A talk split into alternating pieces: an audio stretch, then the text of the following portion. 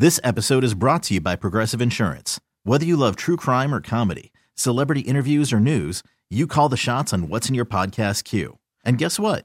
Now you can call them on your auto insurance too with the Name Your Price tool from Progressive. It works just the way it sounds. You tell Progressive how much you want to pay for car insurance, and they'll show you coverage options that fit your budget. Get your quote today at progressive.com to join the over 28 million drivers who trust Progressive. Progressive Casualty Insurance Company and Affiliates. Price and coverage match limited by state law. Presented by T Mobile, the official wireless partner of Audacy Sports. With an awesome network and great savings, there's never been a better time to join T Mobile. Visit your neighborhood store to make the switch today. A Sunday get together here on CBS Sports Radio. Jody Mac coming your way live from the Rocket Mortgage Studios when you want the ability to adjust your loan options in real time. Rocket can. All right. Uh, despite the fact that the NFL season is over and done with, congrats to the Bucks and Tom Brady and everybody else down there in Tampa for their championship. And this is supposed to be a bit of a downtime because the NFL year hasn't started. Oh, there are a whole bunch of storylines going on in the National Football League. Here to break down some of them for us from CBSSports.com, NFL writer uh, who's been good enough to join us for a couple minutes here today, Jared Dubin. Jared, Jody Mac here. How you doing, bud? I'm doing all right. How about you? Good. Appreciate you coming on board. All right, today's first question, off the top of your head, how would you rank the top six quarterbacks in the NFL going into the 2021 season? I think you got to have Patrick Mahomes at number one. You know, he might not have won the Super Bowl this year, but I think it's been pretty clear over the last three years that he's been, you know, the best quarterback and best player in the league. Um, that to me is pretty clear cut. You know, after that, I think you got a group of around four or five guys that you can mix in there. Aaron Rodgers, uh, Deshaun Watson, Russell Wilson, Josh Allen, Dak Prescott. Then you got guys like Tom Brady, Lamar Jackson. Um, you know, the past couple of years, Ryan Tannehill has been incredible. Justin Herbert last year was unbelievable. But uh, you know, I think in terms of the the six guys, it's like Mahomes is definitely in there. Rodgers, Watson, Wilson, definitely in there. And then I think you're picking from, you know, Josh Allen, Dak Prescott, Tom Brady, Lamar Jackson, sort of that kind of group. I like your groupings. Uh, you might have a little bit more faith in Dak. I need to see it again after the injury to put him in that group, but that's perfectly fine. And I agree with your overall rankings. So here's my second question. Uh, two of those five or six that you put at the top of the heap are Russell Wilson and uh, Deshaun Watson both of which are making a lot of noise and some pretty damn good rumblings about not wanting to be with the team that they're with anymore. And uh, at least in Watson's uh, case, him absolutely attempting to work the Texans into dealing him elsewhere. Wilson hasn't reached the same level yet, but he's let everybody know if I were to be traded, here are the teams I want to go to.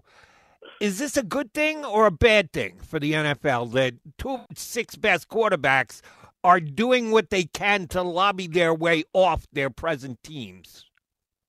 I think it kind of depends how you look at it. You know, it's I would say if they get their way and are happier on different franchises, it might be a good thing because now you got two of the you know five six best quarterbacks in the league that are in better situations and are much happier than they were before.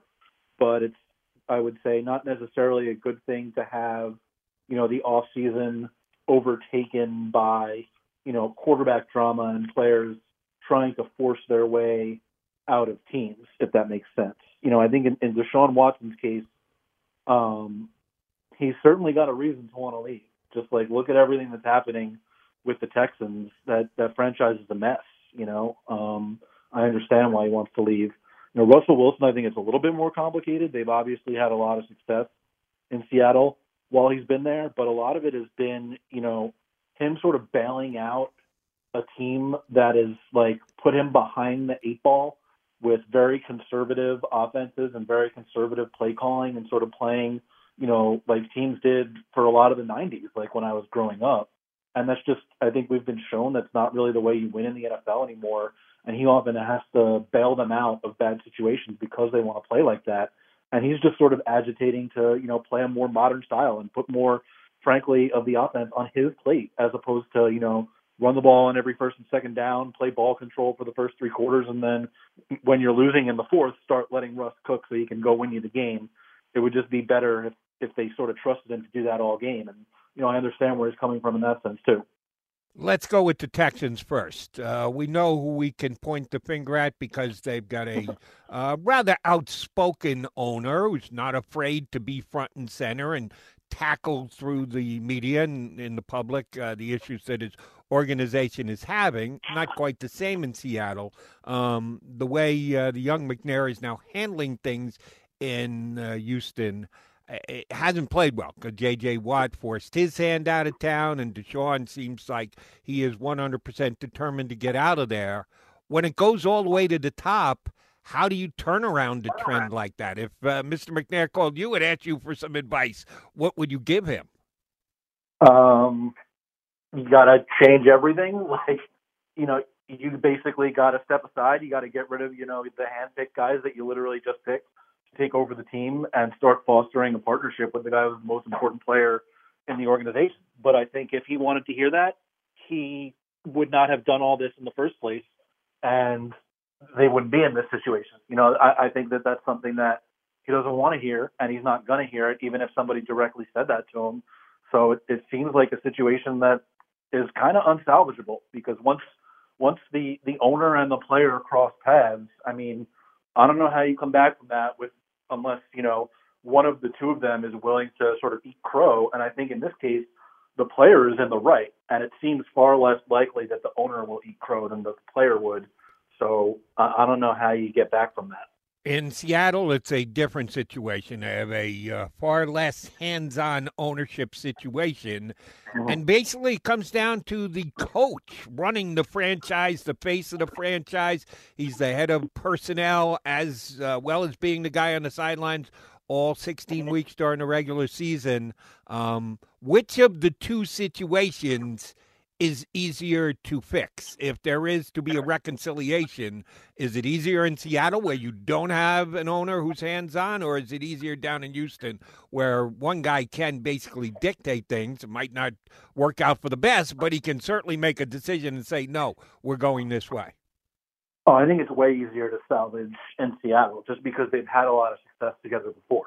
And that's not really the case in Houston. There's also, you know, more of a pre existing relationship in Seattle, specifically between Russ and, and Pete Carroll. You know, there's not really a pre-existing relationship between Deshaun Watson and Cal McNair. You know, Bob McNair was the owner before that, and it's not necessarily like he had the greatest relationship with players either.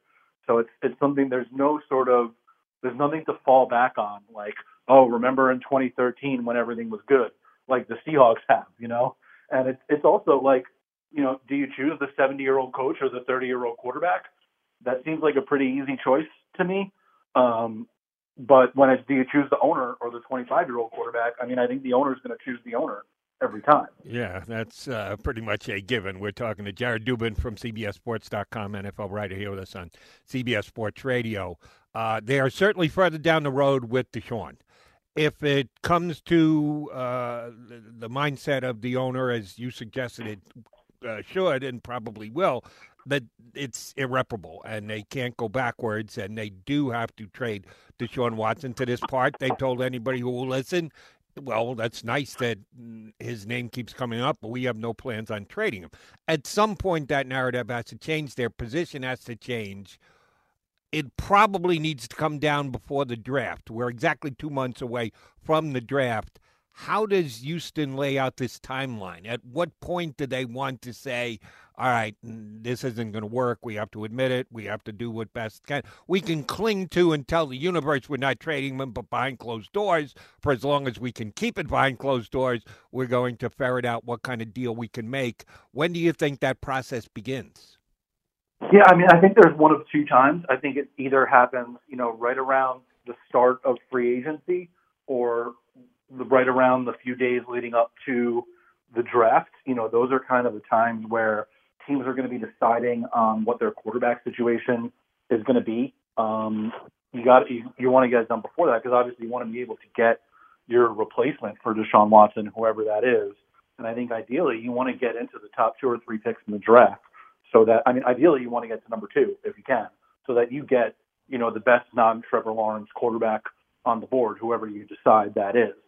Um, if Deshaun doesn't want to go to the Jets, that gets a little bit more complicated because you're looking at trading him somewhere else and then packaging, you know, additional assets to try to move up the board, and that gets more difficult, especially if the Jets want to be there and take a quarterback in the first place.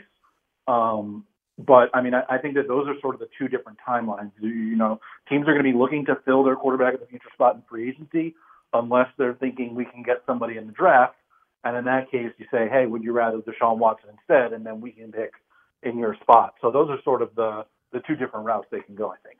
Speaking of the draft, uh, if this were a normal NFL year, we would have just wrapped up the combine in Indianapolis, and there'd be a heck of a lot more draft buzz on because guys would move up and move down with their Mm-hmm. performance uh, on on the stopwatch, underwatch of all the scouts. Well, the scouts are going to have to do without this year, and that puts an extra emphasis on pro day workouts. I'm sure the scouts aren't happy about it because the more information is always the better information are there is there a specific teams or I'll go so far as say teams, a group of teams that you think are more well suited to take advantage of this handicapped evaluative year, or uh, is it basically the same for everybody? I think it's probably just the teams that have more picks are going to wind up doing better. The draft is an inexact science in the first place, and you know the best way to to not necessarily to beat it, but to game it is to give yourself as many you know rolls of the dice as possible, and that obviously involves having more and more picks. So you get teams that have you know instead of just seven picks, one in each round, if they've got compensatory picks that they got for losing free agents, or if they've got you know additional picks from trading players in the past. I think those are going to be the teams that are best positioned to come out, you know, with the right players, quote unquote, from this draft, just because they have more chances to do it. And when you're working with less information, it's always better to give yourself more rolls of the dice. You know, that said, I think teams with, you know, strong analytics departments might have sort of a leg up too, just because if you're not getting, you know, the workouts, you have to rely on something else. And everybody's scouting the same games. So you need to have, you know, a little bit extra of an edge. And if you have teams that are looking into sports science or things like that, you know, if you have players that are not running the 40 yard dash, for example, but you want to know how fast the player is, you know, you have your analytics department call up and say, you know, how fast did the chips in his shoulder pad say he was running in a game? And then you can sort of use that as a, as a, as a proxy for the 40 instead of, you know, something at an actual workout. So teams that are looking at different kinds of information, I think, might have a leg up too. Jared Dubin, NFL uh, writer for CBSSports.com, our guest here on CBS Sports Radio. All right, we had a pretty good turnover at the top of NFL teams this offseason, a bunch of head coaching uh, changes. Of the group that is starting anew with this season, um, Uh, certainly the capabilities of the individual who got the job are the most important thing, but a lot of times you can surround yourself with good people, and that can help in that transition in that first year. Who do you think delivered the biggest hit of the teams that decided to change coaches? And is it purely because of the number one guy that they hired, or because the guy's pretty damn good and he put together a damn good staff? That's an interesting way to put it. I think it's you know it's really important, obviously, to put together a good staff. I think it's especially important if you are a defensive coach because so much of the way success is found in the NFL these days is through the quarterback. And I think you know you see that this year. You look at the the head coaching hires. You know you have a former quarterbacks coach and offensive coordinator uh, that got hired in Philly, and Nick Sirianni you have, you know, Urban Meyer in Jacksonville, who was, you know, quarterbacks coach and offensive coordinator and a head coach who was offensive focused. Uh, you have David Culley, who was an offensive coach in Houston. Um, Arthur Smith, an uh, offensive coordinator now in Atlanta.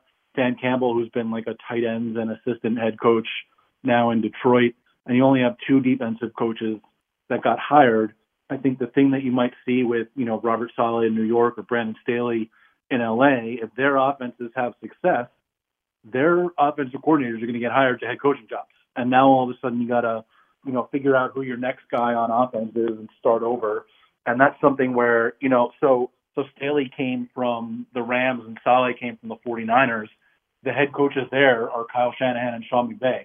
they're both guys that have now lost, you know, top guys from their offenses, but it didn't matter as much to them because they're the guy running the show on the offense anyway. So you know you can you, you can lose um, from uh, from San Francisco. You can you can lose LaFleur, um, and you can lose um, Zac Taylor from from LA, but the guys at the top are still running the show. And I think that that gets a little bit more complicated if you have a defensive head coach.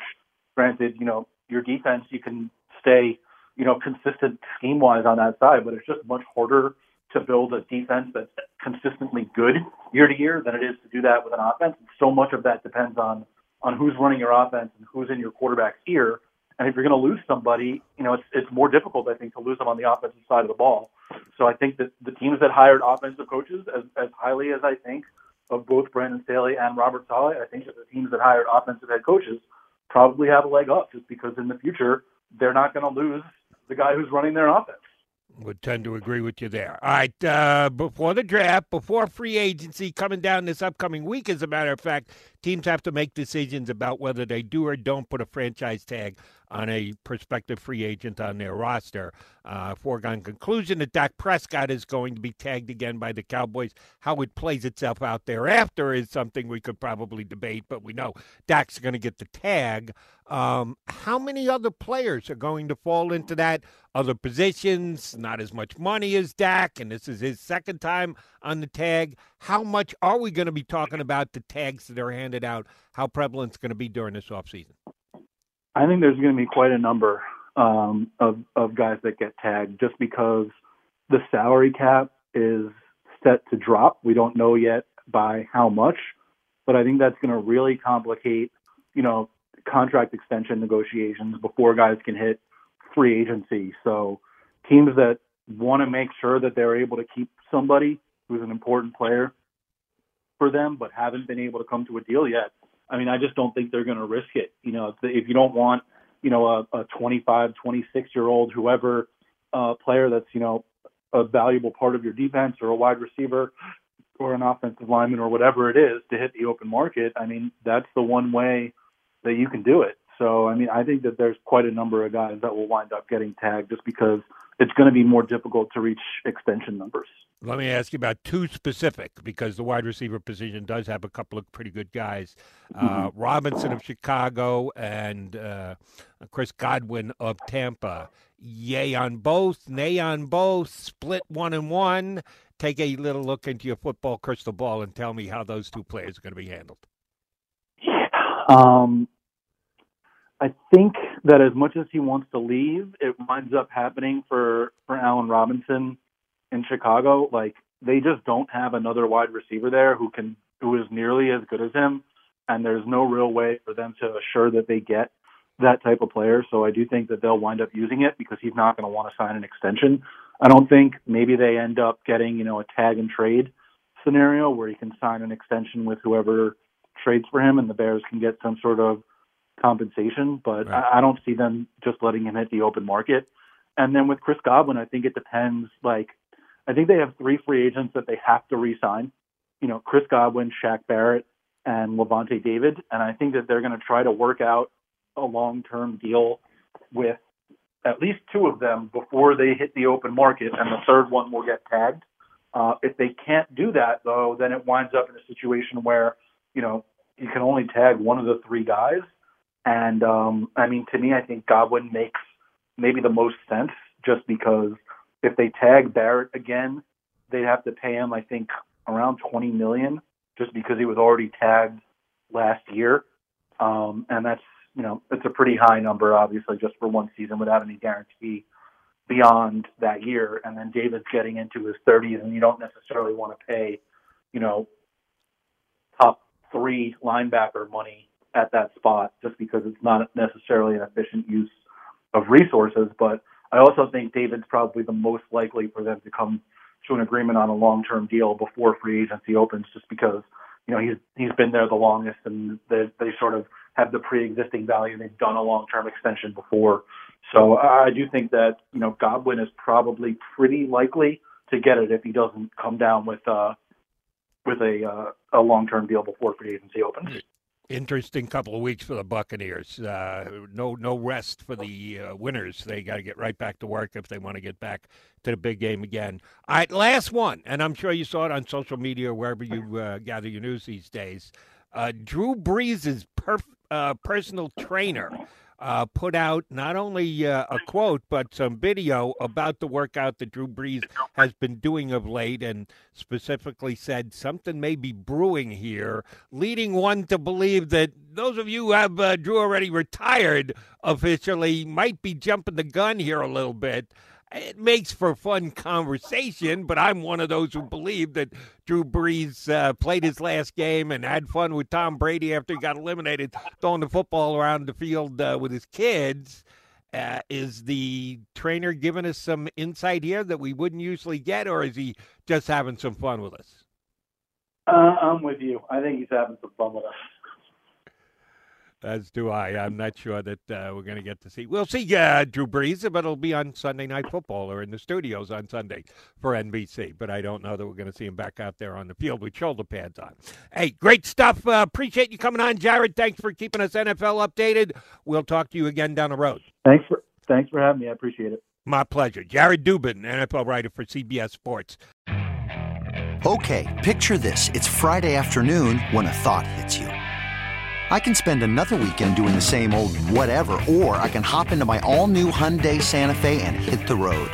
With available H-Track all-wheel drive and three-row seating, my whole family can head deep into the wild. Conquer the weekend in the all-new Hyundai Santa Fe. Visit HyundaiUSA.com or call 562 for more details. Hyundai, there's joy in every journey. This episode is brought to you by Progressive Insurance. Whether you love true crime or comedy, celebrity interviews or news, you call the shots on what's in your podcast queue. And guess what? Now you can call them on your auto insurance too with the Name Your Price tool from Progressive. It works just the way it sounds. You tell Progressive how much you want to pay for car insurance, and they'll show you coverage options that fit your budget. Get your quote today at progressive.com to join the over 28 million drivers who trust Progressive. Progressive Casualty Insurance Company and Affiliates. Price and coverage match limited by state law.